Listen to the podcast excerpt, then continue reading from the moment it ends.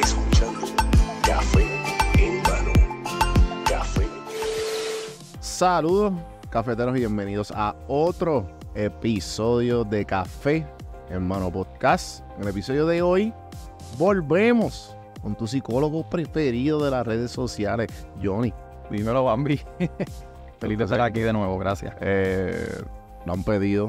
Ha sido un éxito total los últimos, las últimas veces que hemos, nos hemos sentado a hablar de diferentes temas. Y pues hoy fue uno de los temas que, sabe, que, han enviado, han enviado bastante, los tenemos ahí, los estamos escuchando, estamos, estamos poquito a poco. Y pues hoy, A medio pocillo. a los medio pocillos. Y para los que no saben, los- eh, café en mano, usualmente, pues yo me siento con gente, tenemos conversaciones un poquito más largas, un poco de, un poco de todo.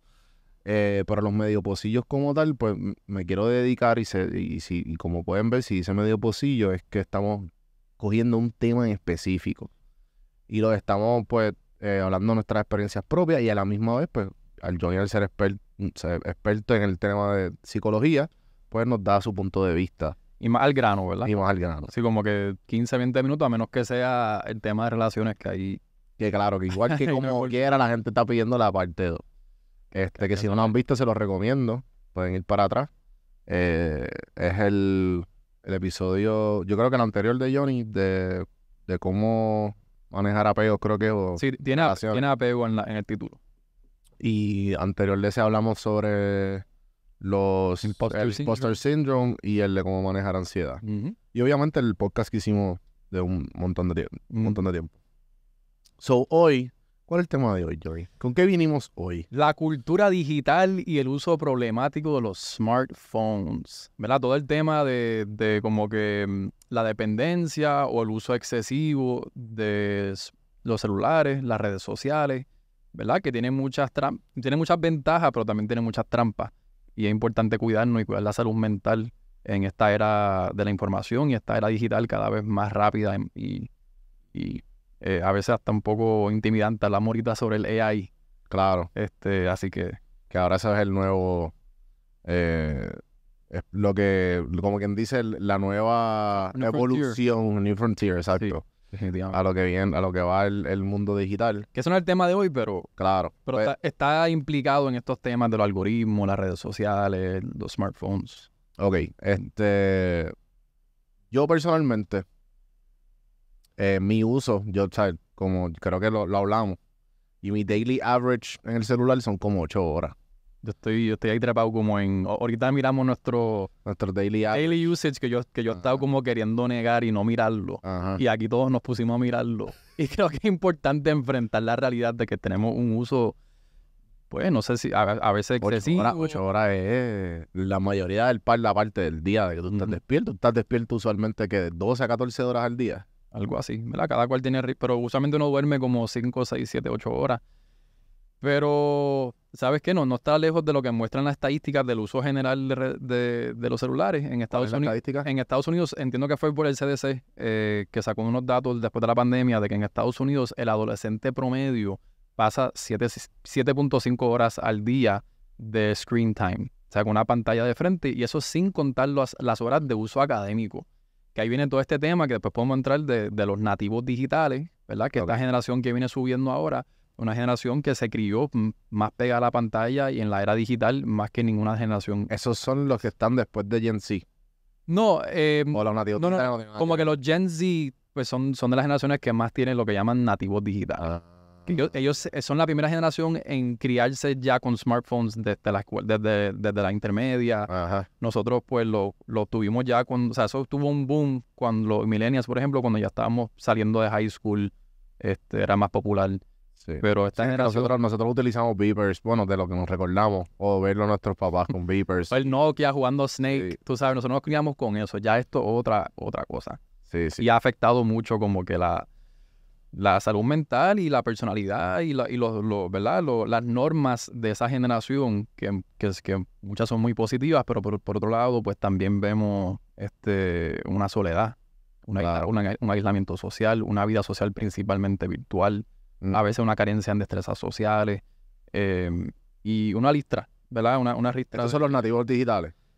Sí, Pues eso tiene que ver mucho también, este, me imagino que la pandemia tuvo que ver porque mucha de esa gente en la pandemia, los que se graduaron, no tuvieron, no tuvieron este prom, no tuvieron senior trip, no tuvieron eh, año prepa, para los que, ¿sabes? No, no, Sí. no disfrutaron esos años y lo que hacían era que en el celular. Sí, la- o sea, volvemos, la vida social era, y muchas veces sigue siendo, principalmente virtual. Y para el estímulo saludable del cerebro, para que tenga un desarrollo saludable en esas etapas críticas de desarrollo, en la juventud y la, y la adolescencia, es vital tener interacciones sociales en la vida real, o sea, no virtuales. Claro. Y cuando no se tiene, puede afectar o atrofiar ciertas regiones del cerebro que tienen que ver como, por ejemplo, no solamente las destrezas sociales, sino que también con lo que es la demora en la gratificación, lo que es el control de, de impulsos, la habilidad para prever consecuencias de mis actos. Todas esas áreas se ha, se ha revelado en estudios que se disminuyen y se atrofian si hay uso excesivo de videojuegos o, o- o redes sociales. Ajá. Así que. Es bien importante fomentar que se tenga experiencias sociales no virtuales, que se salga a la, naturaleza, que, que, se, que nos desconectemos, unplug. Eh, y cada vez es un, es un poco más retante lograrlo. Llegaste a ver la. Llegaste a ver el último season de Black Mirror. No. Pues hay una, una de, las de las películas, ¿sabes? ¿sabes? que son diferentes series dentro de los episodios. Y en uno de los episodios son unos astronautas que tienen unos, como unos androides o cyborgs, que son unos robots que tienen en la Tierra, pero el, el cuerpo de ellos biológico está en, en un, en un journey en el espacio. Los dos están juntos, entonces ocho horas vuelven a sus androides, se transfiere la conciencia a, pues obviamente, estar con la familia, respirar, qué sé yo. Obviamente él va escalando todo, pero uno de ellos se va volviendo más y más loco porque pierde el, el uso del cyborg y pues te empiezan a prestárselo y ahí es que empieza todo eso, el viaje de Black Mirror como tal. Ya se tengo que ver eso. Pero, pero lo que voy es que me acordó algo que dijiste ahora, lo importante de, de- creo que no sé cuál es el término científico, no sé si tú tampoco lo sabes, el de cuando es como grounding, ¿eh? cuando tú sales a la naturaleza y como que absorbes ese y caminas 10 minutos en un bosque y de momento, ya lo espérate, Sí, que mucho mejor. Grounding y orienting son dos conceptos que se usan para referirte a básicamente entrar en contacto con el momento presente a través de tus cinco sentidos. Ya.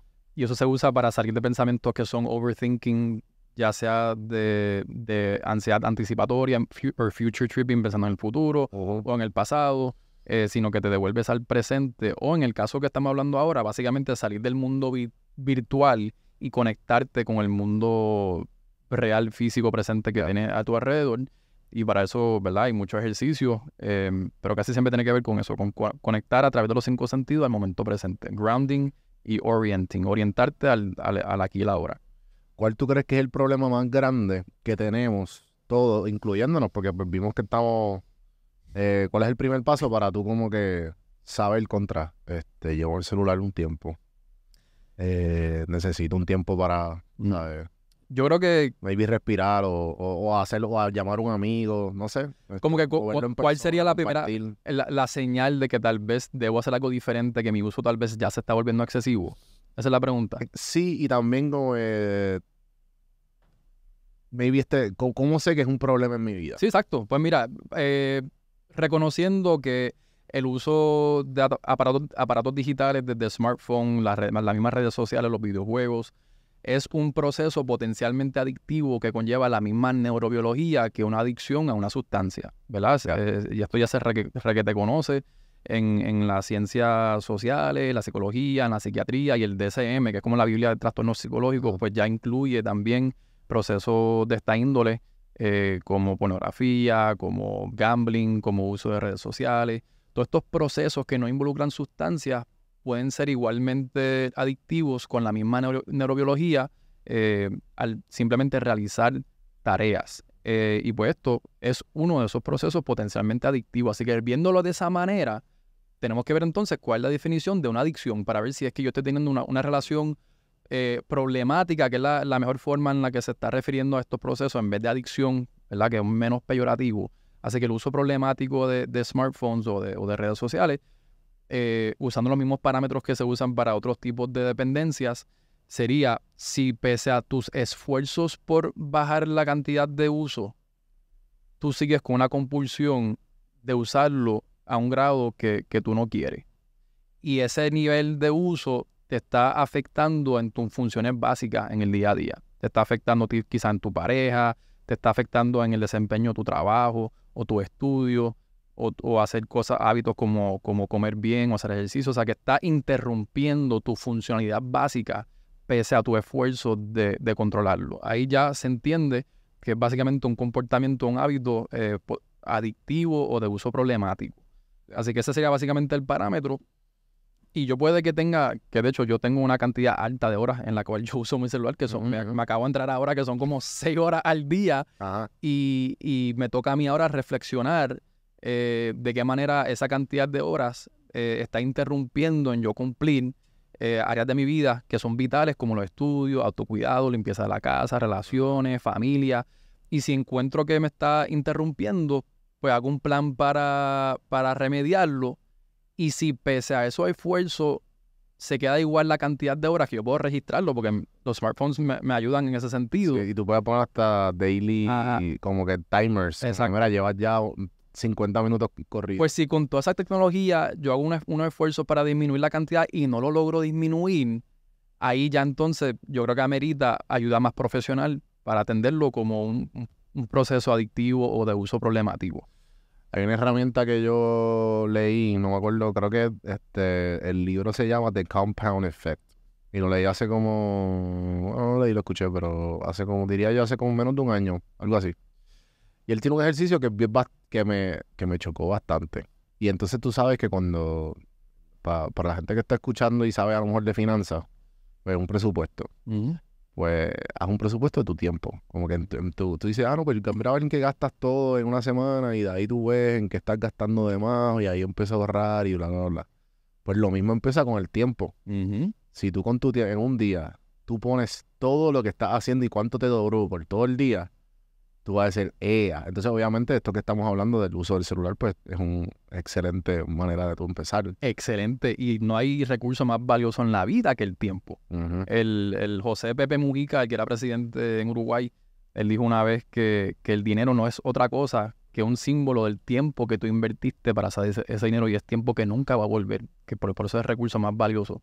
Así que hablando de eso, eh, es interesante unos estudios que se han hecho con participantes donde se les redujo significativamente la cantidad de horas que dedicaban a sus redes sociales y lo que se encontró es que al reducir esas horas mostraron menos eh, tasa de síntomas depresivos, o sea que redujo sus síntomas depresivos, aumentó su actividad social no virtual, que eso enriquece. Este, el cerebro, las emociones, la salud mental en general, y se ganaron una hora más al día para relajarse o para ser productivo, para cualquier cosa. O sea que el tú implementar estas medidas de reducir tu cantidad por día, vamos a decir que yo estoy en seis horas al día, que me sigue sorprendiendo. Si yo fuera, si yo fuera a bajarlo, a hacer estas medidas de, de limitar el uso, yo puedo aumentar, o sea, yo puedo ganarme una hora, una hora más al día para dedicarla a mis estudios de doctorado, para atender un cliente más por día, para tomar una siesta, qué sé yo, o sea, para hacer Esto- cosas. Esto para mí es tan chocante. O sea, una hora, de, una hora al día son siete horas a la semana. Son Ah, 30 horas Y yo, al mes. Y yo estoy seguro que mucha gente, por lo menos yo, yo- ya, yo ya yo estoy buscándome excusas. Como, es que yo, tú sabes, yo, yo trabajo en las redes eh, y las conexiones, tú sabes, y todo eso. Y, y- Que en parte, y- es re- en parte es cierto. O sea, es un- Claro, es un lo- instrumento de trabajo lo que y pasa- más que nunca. Así que, lo, que eso es pasa, válido. lo que pasa es que no estamos, hay veces que se nos olvida y no estamos conscientes de que el algoritmo y el, está hecho para, Ah, sí, para ser como una, una máquina de casino. exactamente. De que tú ven, ah, ganaste algo, entonces la- por eso están las notificaciones, por eso está todo esto, está diseñado de una manera de que Ujú. tú quieras más y más. Y, ah, tal persona te escribió, tal persona te comentó. Y ahí es que se aprovechan de nuestro sistema de recompensa dopaminérgica, o sea, de, dopamina. Y ahí, ahí entramos en el tema que te dije de que es un proceso adictivo con la misma neurobiología que, que, que adicciona a sustancias. Es a través del sistema de recompensa de dopamina, donde cada vez que tú entras a Instagram y ves la bolita de notificaciones rojas con un número, ya sean en notificaciones o en el, el avioncito de papel de, de DM, eh, eso produce una secreción de dopamina placentera. Y, y es una notita, precisamente esa notita que nos lleva a seguir buscando entrar que en promedio el, el adulto estadounidense chequea su celular, que incluye Puerto Rico, chequea su celular cada 15 minutos durante todo el día. Y usa, eh, entiendo que redes sociales en un promedio de 2.4 horas al día. Ahorita nosotros chequeamos, Ajá. yo voy a hacer disclosure, yo estuve en dos horas Yo también. En Instagram. Y eso para mí es como que, ok, yo tengo que, que revisar mi Y- uso. Eso es mu- demasiado tiempo en una red social. Al día. Y, y me muestra a mí de que yo estoy cayendo preso o como víctima a estas estrategias de crecimiento basado en algoritmos y, y abusando un poco nuestro sistema de recompensa de dopamina para volvernos eh, personas con un uso un poco compulsivo de buscar cada 15 minutos que, es el que se traduce en 2.4 horas en promedio al día de redes sociales nada más. Así que em, esta industria como Facebook principalmente, que Facebook corre Instagram y Facebook Y WhatsApp. y WhatsApp, eh, se aprovechan de eso y un ejemplo de cómo lo hacen es que si te das cuenta, yo sé que muchos de nosotros millennials y, y generación Z no estamos, y generación X, algunos, no, no- no estamos tanto en Facebook, pero si te das cuenta en Facebook han inventado ahora no- notificaciones para cualquier cosa. Tu amigo no posteó en una semana y te, lo, y te lo notifican. Tu amigo posteó por primera vez en una semana y te lo notifican. Tal persona hizo un like y te lo notifican. ¿Por qué? Para que cada vez que tú entres, tú tengas ese circulito rojo, aunque sean cosas que ni te importan. Es simplemente el hecho de que cada vez que yo entre va a haber algo nuevo, de que alguien me está dando atención o no sé qué. Así que ellos se aprovechan de lo que se llama recompensa intermitente. Recompensa intermitente es lo que usan los casinos con las máquinas de gambling y los juegos del azar. Donde si tú No presionas, ajá, que si tú presionas suficientes veces, va a tener la recompensa.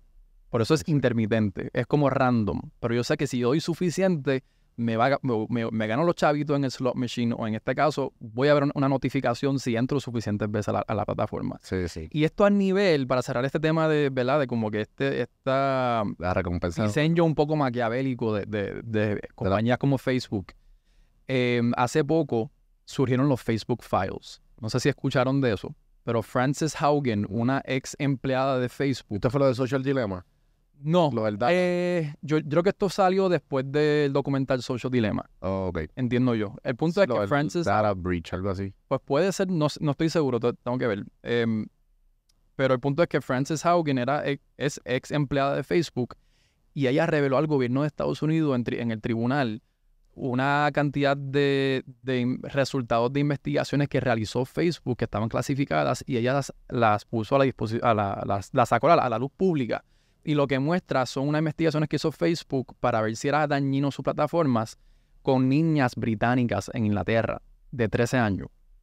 Y lo que encontraron era una, correlación directa donde el uso de Facebook e Instagram causaba en esas preadolescentes o en esas adolescentes británicas mayor tasa de ideación suicida en 13%, mayor tasa de trastorno alimenticio en 17% y menor autoimagen corporal en un 30 y pico de por ciento. Fuck. Ok, so re- really fucked up information que Facebook decidió esconder con, ta- con tal de mantener su crecimiento en vez de implementar medidas de seguridad para prevenir ese tipo de daño en la salud mental de niñas. Así que, ¿verdad? Estos son redes sumamente peligrosas y, y más aún se ha visto en, en- en jóvenes, adolescentes y particularmente niñas donde la- el tema de la imagen corporal es tan fuerte y la comparación este, y, y la- los estándares de estética y de belleza eh, se vuelven bien dañinas en esa plataforma. No, solo Instagram, sino que también eh, yo vi, yo leí un reportaje hace poco de- del New York Post de, TikTok, de cuando TikTok empezó a tener la fama en, la pandemia por eh, en Estados Unidos. Y pues eran, lo que hicieron fue que hi- hicieron 100 cuentas random. Entonces trataron de ver como eso no es, eh, como no es información pública el algoritmo. Empezaron a ver cómo funciona este algoritmo nuevo de TikTok y por qué es tan famoso. Entonces en estas 100 cuentas, habían 10 cuentas que van a darle like solamente a cosas depresivas. 10 Mm. cuentas que iban a hacer solamente a cosas graciosas. 10 cuentas educacional y por ahí, y por ahí sigue. Mm. Y fueron 100 cuentas en total. Entonces lo que se dieron cuenta es que si, por ejemplo, yo estoy depresivo, eso me va a seguir tirando contenido depresivo. Exacto. Y por ahí para abajo. Que Entonces, y y entonces si, si, Si de momento ya me cansé y no quiero ver más, te tira algo que se fue viral. A cogerte otra vez. Sí, sí, sí. Entonces está el, el loop eterno de TikTok. Wow, y eso me, eso, eso es bien impactante lo que dijiste y- y, me hace pensar Y también. lo mismo también con la gente que está bien, que le gusta la motivación, que es lo mismo, ¿me entiendes? Pa- Para, algunas cosas es bueno, porque tú vas contra, si estás enamo- enamorado, a lo mejor te tiran un par de frasecitas o qué sé yo, Ujú. y por eso, y ¿me entiendes? Y por esa línea. Y por esa misma línea, Facebook también eh, se ha revelado que, que en Facebook los posts que más virales se van son los que provocan coraje e indignación. Sí. Y, y a veces con cierto sensacionalismo o el morbo. Y, y se, ha evidenciado que, ha alterado mucho como que el, el uso, o sea, el, contenido que suben los usuarios, todos buscando irse viral, sumando cosas que provoquen coraje. Así que tú estás nadando en un, en un ambiente donde mucha gente está buscando eh, apelar al sensacionalismo, al morbo, al coraje, con tal de ellos crecer sus cuentas y sus followers. Y obviamente esto lo vemos en Instagram y todas las plataformas que, que lamentablemente, la, y, y las noticias también, ¿sabes? Que todo el mundo está buscando capitalizar y crecer con ese contenido que, que en verdad a la larga no nos ayuda a mantener una, una higiene mental. O sea, nos Claro. está provocando mucho coraje, mucha inseguridad, mucho miedo. Así que tenemos que cuidarnos y realmente monitorear nuestro uso del celular, de las redes sociales y proteger nuestra higiene mental. Eh, y para eso pues hay que enfrentar el problema y reconocer que esto, además de eso, potencialmente adictivo. Claro, no, y, y definitivamente, ¿sabes? Yo personalmente, una de las cosas que, que, pues, hacemos esto es para mantener, para mantenerlo eh, en alerta y de que, tú sabes, que no se vayan por ese hoyo. Pero si van a estar que- seis horas pegados en su celular, ver este podcast es un buen uso. No, por De esos eso- presupuestos, y- y- ya. no, y definitivamente como que vuelvo, Ay, después vuelvo. Yo he sido parte de... Yo he visto, por ejemplo, una entrevista que yo vi que me encantó mucho, que es de, los, de, de, los, de las personas más grandes en la plataforma de YouTube. Yo creo que la más grande es Mr. Beast. Y en una de las entrevistas él dice, él hace pruebas del thumbnail de YouTube. Mm. Y entonces, él- y de los temas. Entonces, si él tiene, él tiene tres temas, de cada tema él te hace 10 thumbnails. Y pues son cosas bien bobas que psicológicamente funcionan para tú darle clic al Mm. video. Y una de las cosas él dice, siempre que el tema es morbo, va a atraer. Pero yo siempre decido no hacerlo. Qué bien. Porque es más difícil. El Sí. morbo es más fácil. Entonces, esto me está, o sea, creo que esto nos está llevando como que a, a hablar sobre lo que es un uso responsable, sano, saludable de las redes sociales, Claro. de Information Age, de las plataformas digitales. Y, y aquí yo creo que sería incompleto ab- abordar este tema sin incluir esa parte de cuáles son las ventajas de, de esta era digital de las redes sociales. Y una de esas, ¿verdad? Eh, es la descentralización de la información. Y, y el hecho de que haya muchos como que mercados nichos, donde la gente que quiere empaparse de self-help, la gente que se quiere empapar de, de hacks de productividad, la gente que se quiere empapar de nutrición, de ejercicio, de mindset, pues tienen, ellos pueden hacer como que a la medida, tailor-made, cuáles son la gente que ellos están siguiendo y, y, y- y yo creo que eso es una súper ventaja entre muchas otras. Em, pero, ¿sabes? No, yo, le- le- se requiere que el consumidor o el, o el, sí, el, el, el usuario se cuide de cuál es su feed, cuáles son la gente que sigue, etcétera, pero también hay una responsabilidad en los que son crea- creadores de contenido e influencers que tengan ese sentido de responsabilidad que tiene, por ejemplo, Mr. Mr. Beast. Beast. Tú sabes, de, de saber que aunque yo pudiese crecer mucho más con esto, voy a, voy a optar por, por lo que es más seguro, responsable para mi público, aunque tal vez yo crezca un poco menos. Y yo creo que hace falta mucho más esa actitud en las personas que están No, y, influyendo. no, y este, vuelvo también, muchas, muchas de las veces, eh, yo empezando esta travesía de, de creador de contenido, yo dije, yo voy a hablar de, de- o sea, yo voy a hacer un cambio positivo. Y, y- y lo estamos logrando, tú sabes, y poquito a poco. Pero a lo que voy es que... Bien en- en refrescante, mi- ¿sabes? en Por, eso yo estoy aquí, porque es que, ¿sabes? Es bien refrescante ver personas que, que valoren eso. ¿Sabes cuántas veces me han dado entrevistas de chisme? O, me han- ¿sabes? De, de, de cosas que yo digo, no, ¿para qué? ¿Me entiendes? Porque puedo, de que Y, sabes, y sabes que explotaría y rompería el internet sí. de seguro, pero Ah, porque no Hay te principio. tal persona para acá y yo. Sí, sí, sí. ¿A qué? Sí. Eh, ¿Entiendes? La- la- eh, pero nada, la cuestión es que... Uso clickbait. Sí, so que a lo que voy también en mi uso personal de cómo yo utilizo las redes. Me acuerdo que cuando empecé fue una de las razones que yo dije, yo quiero hacer el cambio de lo que más, lo- de lo que veo que hace falta. Y yo sentí, cuando yo sentí el poder de, y entendí lo de eres lo que comes o eres lo que consumes, yo sentí tanto el poder, el poder de mutear a las personas, de darle un follow, ah, yo- porque yo sigo a esta persona. Eso es de, de los mejores features que ha sacado Facebook y, y Instagram. Instagram. El mutear.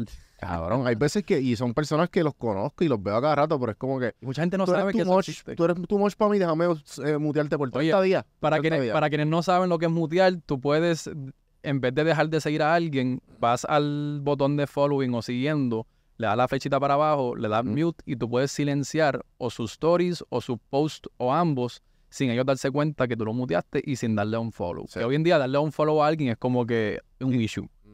Y Sí, pues, como sí, como que significa mucho más. O sea, bien- much, bro.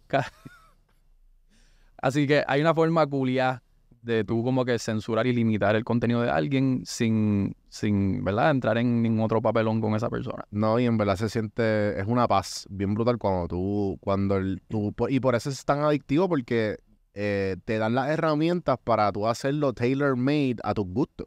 Y si tú pasas tiempo, pues obviamente... Y, y Pero- todo esto es parte, ¿verdad? De cuidar nuestra higiene mental. Yo, yo pienso fiel, creo fielmente en que el trabajo de cuidar la higiene mental es como el trabajo de alguien que, que tiene un huerto, que tiene que deshiervar a cada rato. Y es un trabajo constante para que esa, esa maleza no coja raíces profundas. Pues de igual manera, con todo lo que se nos está zumbando en los medios, noticias, redes sociales, plataformas, eh, pueden ser cosas que son como tóxicas, que pueden ser dañinas, que pueden bajarnos el estado de ánimo, que no, no damos ni cuenta. y, y no nos damos cuenta, pero tenemos que nosotros como que filtrar nuestro following y como que un poco curar nuestro feed para que sea lo más propicio para mi bienestar mi, mi- y mi paz mental. Este, Yo creo que este, hemos hablado un poco de todo. Este, y necesario, no sé si hace falta algo más. pues hermano, creo que sí, ¿verdad? Si, si tenemos un poquito más de tiempo, creo que sería bueno hablar más en específico de, de- de soluciones, Ya. de, de recomendaciones. Que ya ahí compartimos una de como que filtrar un poco tu feed, Eh, pero se me ocurren otras más. mira, a ver, ¿qué, ti- qué tienes ahí? A ver si... Yo, yo creo que tengo dos o tres también. Pues mira, en lo, en lo que tú piensas la tuya, eh, ¿verdad? En general, esa, cuando hablamos de buscar bajar esas horas por día, eh, ¿verdad? Uno se pregunta, pues, ¿con qué reemplazo ese tiempo? Ajá. Porque es algo compulsivo, que, que cuando tú tienes tiempo libre es casi automático, uno a veces ni lo piensa y agarra el celular o, o- Yo me he dado cuenta, teniendo mi celular apagado, sin batería, yo estoy guiando algo y mi mano coge el celular, hace el, la moción de unlock y de abrir y todo en una pantalla negra. Como que mi mano simplemente está automatizada a hacer estas cosas. Así que yo creo que es importante reconocer que si no, no, si no reemplazamos ese tiempo con, con otra cosa que es incompatible, esto se usa mucho en la terapia CBT de modificación de conducta, tú tienes que reemplazar esa conducta que tú quieres cambiar con otra conducta que no es compatible con esa. Es decir, que las dos no se pueden dar a la misma vez. Y eso puede ser un buen como que eh, guía para las personas que están buscando bajar sus horas de, de uso. Pues hay que buscar actividades que sean incompatibles con eso.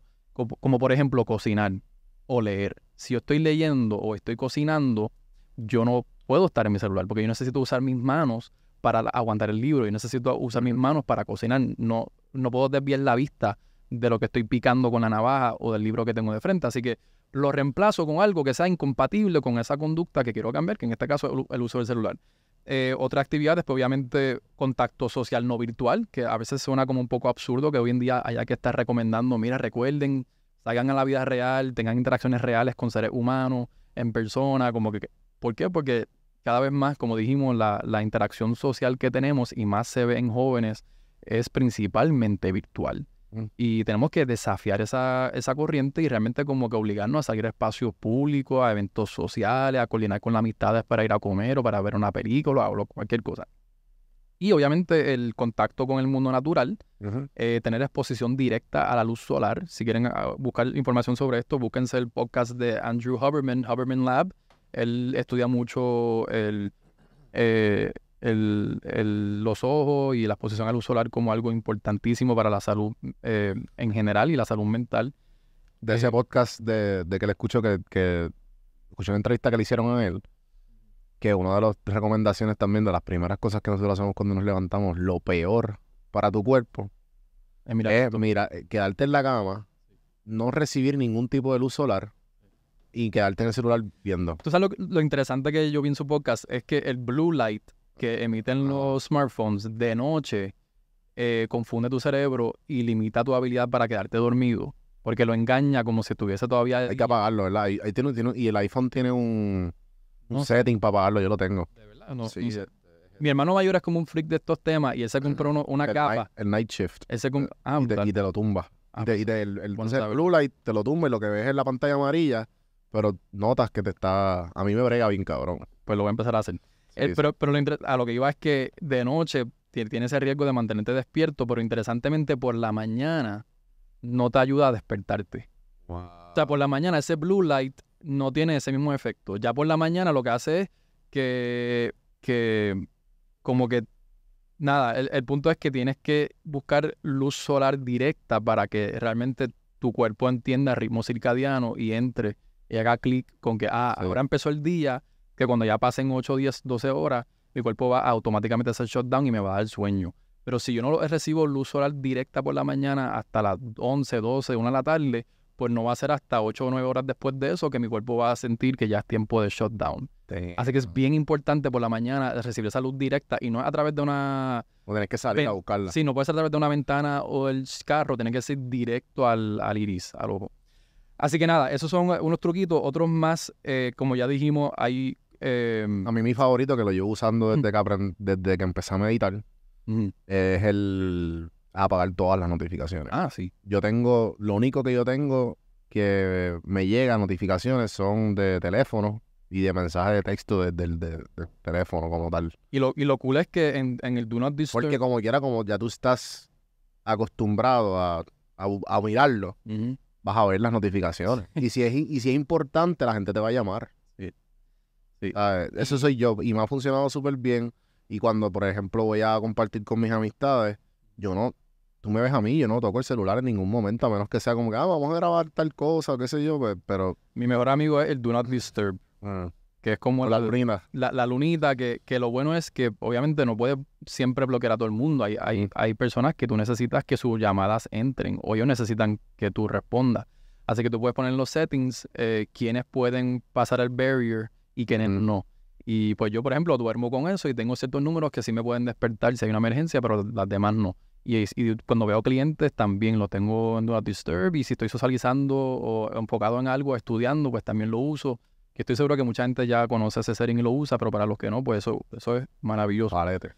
Lo próximo, eh, eh, la, la configu- la configuración que tú mencionaste, que está en los settings, donde tú puedes limitar tu screen time, donde tu mismo celular te dice a ti, mira caballo, llegaste ya a tu límite de hoy. Como que es como un parenting, Cinco minutos a la hora Instagram.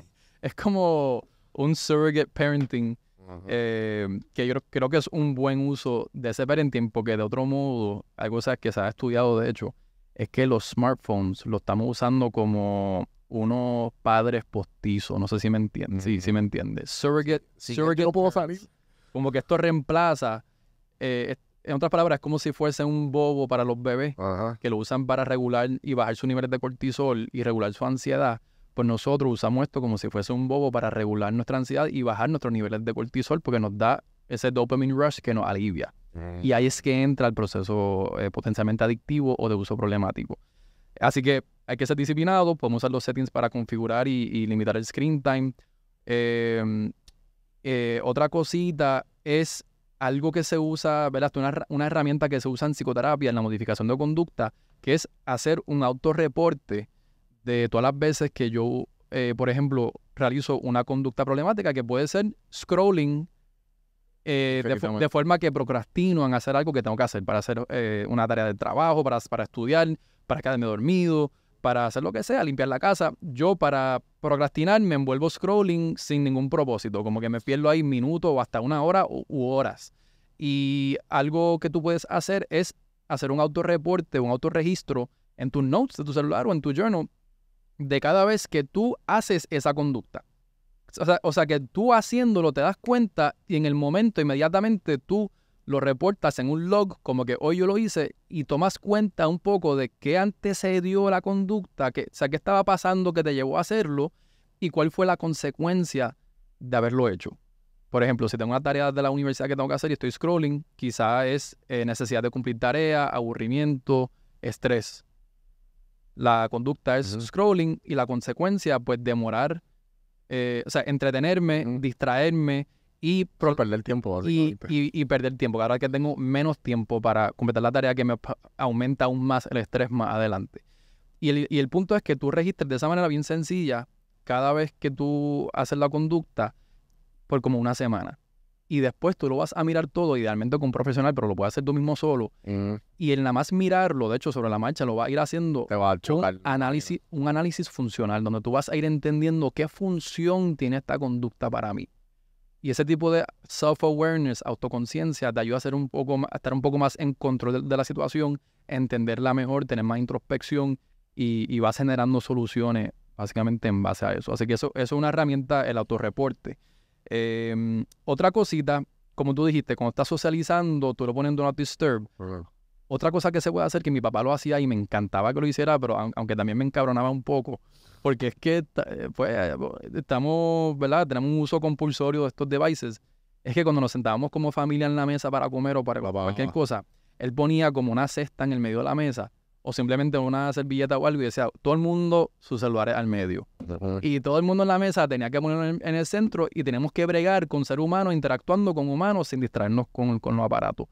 Y era como, era bien efectivo porque como todo el mundo está sacrificando, no es como que yo estoy exento y yo puedo coger la mía un El momentito. Porque, primero que lo coja, porque- paga la mesa. ah, porque todo el mundo está mirando como que, mira, bro, tú no, sabes, aquí tú no eres, o sea, aquí no hay trato especial para nadie, todo el mundo tiene que, Sí, sí. Está bueno. Así que, hay- y a veces era como divertido y un chiste que aumentaba hasta más todavía la interacción social. Que ese tipo de cosas, en verdad, parecen tonterías, pero pueden, pueden tener un, un impacto grande. Y como les dije, buscar reemplazar eh, esa conducta de uso celular excesivo con otras actividades que son incompatibles. Es decir, que tú no las puedes, ¿sabes? Tú no puedes hacerlas y usar tu celular a la misma vez. Tienes que hacer o una o la otra. Y eso también es una técnica de modificación de conducta del CBT que cada, cualquier persona lo puede implementar a su manera. So, si estoy haciendo algo que puede causarme estrés, que usualmente cojo el celular, pues estoy más consciente de, de cuando vaya a cogerlo. eso sería como la parte de autorreporte. Ya. Que una vez tú lo coges, tú te das cuenta, ah, yo estoy, yo estoy aquí haciendo la conducta del scrolling para procrastinar. Ya. Y el nada más darte cuenta, ir a apuntarlo, ya te está ayudando a, a- a un poco salir de esa automatización. Ya eres más consciente. en el futuro quizás eh, toma un break y elige antes de actuar. No, ya, ya sabes por qué lo estás haciendo. sí, que ese es el, el análisis funcional. Que cada cual va a ser ca- básicamente intuitivamente. Em, Yo espero que la gente tenga un par de truquitos ahí ya. sí. Tú- Sí. Bueno, no sé si tú tienes otros trucos. Eh, no, no, a mí el más que me funciona es el de las notificaciones. Eh, ese que dijiste que hacía tu papá, sí. lo hacía con las mesas de. Lo, lo he hecho, lo he hecho con las mesas y era el primero que lo coja paga la cuenta. Ajá. Y si no, pues cada cual ¿sabes? Sí. Pero, pero funciona bien brutal. Porque ¿Qué, qué? Mira, Pero eso también en la modificación de conducta, eso es, eso es cambio. la gente. Eso es castigo. O sea, eso es castigo. Sí. Como que, eh, ¿verdad? Lo que siempre se fomenta en CBT y modificación de conducta es el refuerzo positivo. O sea, tú Ujú. siempre vas a premiar la conducta deseable. Pero a veces sí, se- a veces se tiene que usar castigo. Como que, mira, si. Y, y uno mismo puede implementarse castigo. Como que por cosas que yo quiero dejar de hacer, yo me obligo a mí a pagar una cantidad de dinero cada vez que yo lo haga. ¿Verdad? Yo me. Autoflagelación Pero lo- pero- Da Vinci Code, Pero lo ideal, En sangre y todo.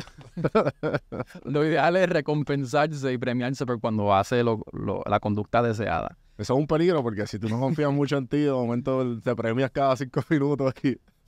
Que mira, hablando de premiarse, eh, un ejemplo sería, que estoy seguro que mucha gente se identificará con esto, cuando yo de repente me envuelvo haciendo un pasatiempo nuevo, que sé, vamos a decir que fui a jugar beach tenis o, o fui a surfear con un pana que hace tiempo que no voy, o hago una actividad como que novedosa y que me toma un par de horas o hasta la mitad del día en el weekend, algo así. De repente te das cuenta que tú llevas como 5 o 6 horas sin mirar el celular y ni pensaste en el celular. O sea, cuando tú estás en un mode, ah, qué rico. se siente rico y entonces uno se siente como, wow, yo estoy viviendo la vida.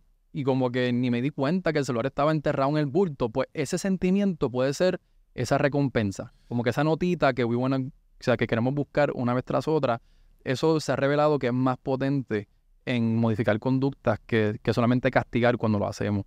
Y esto mi papá lo resumía para terminar la idea, eh, que una frase que me encantaba que él decía, que, que los buenos hábitos son más difíciles de romper que los malos hábitos.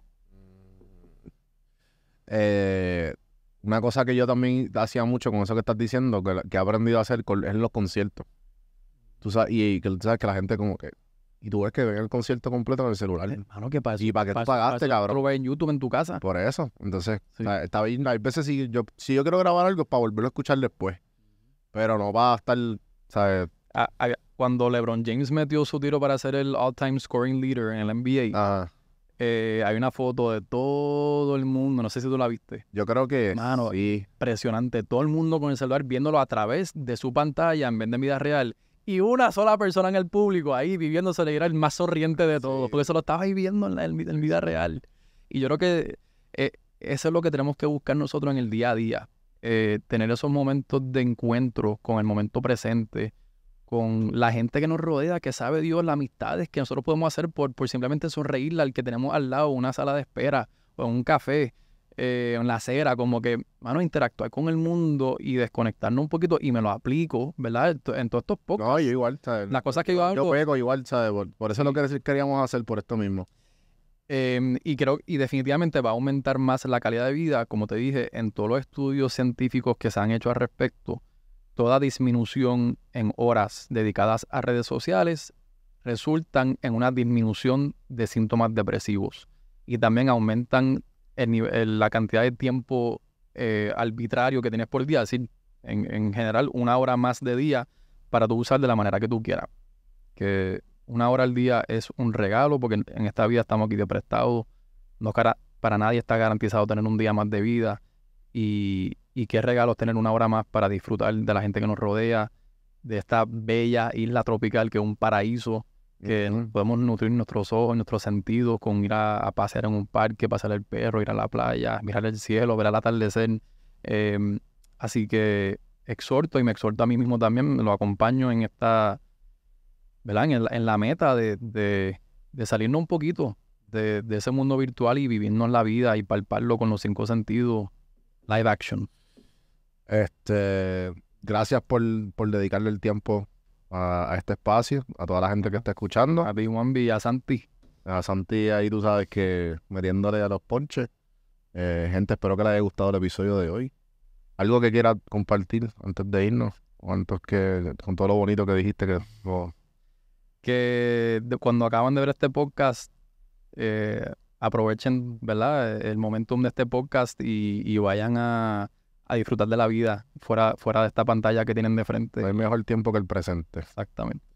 Eh, los dejo con esta frase, lo dije a Piteto, te conviertes en lo que das a tu atención. Así que gente, ya saben, hasta la próxima. A Don Juan del Campo en todas las plataformas. Acuérdense de suscribirse y compartirlo a la persona que ustedes crean que sea necesario. Y comenten, comenten que todos esos comments los leemos. Eh, recibimos su amor y su atención. Mil gracias por darnos todo eso. Así que hasta la próxima y seguimos. Yes, sir.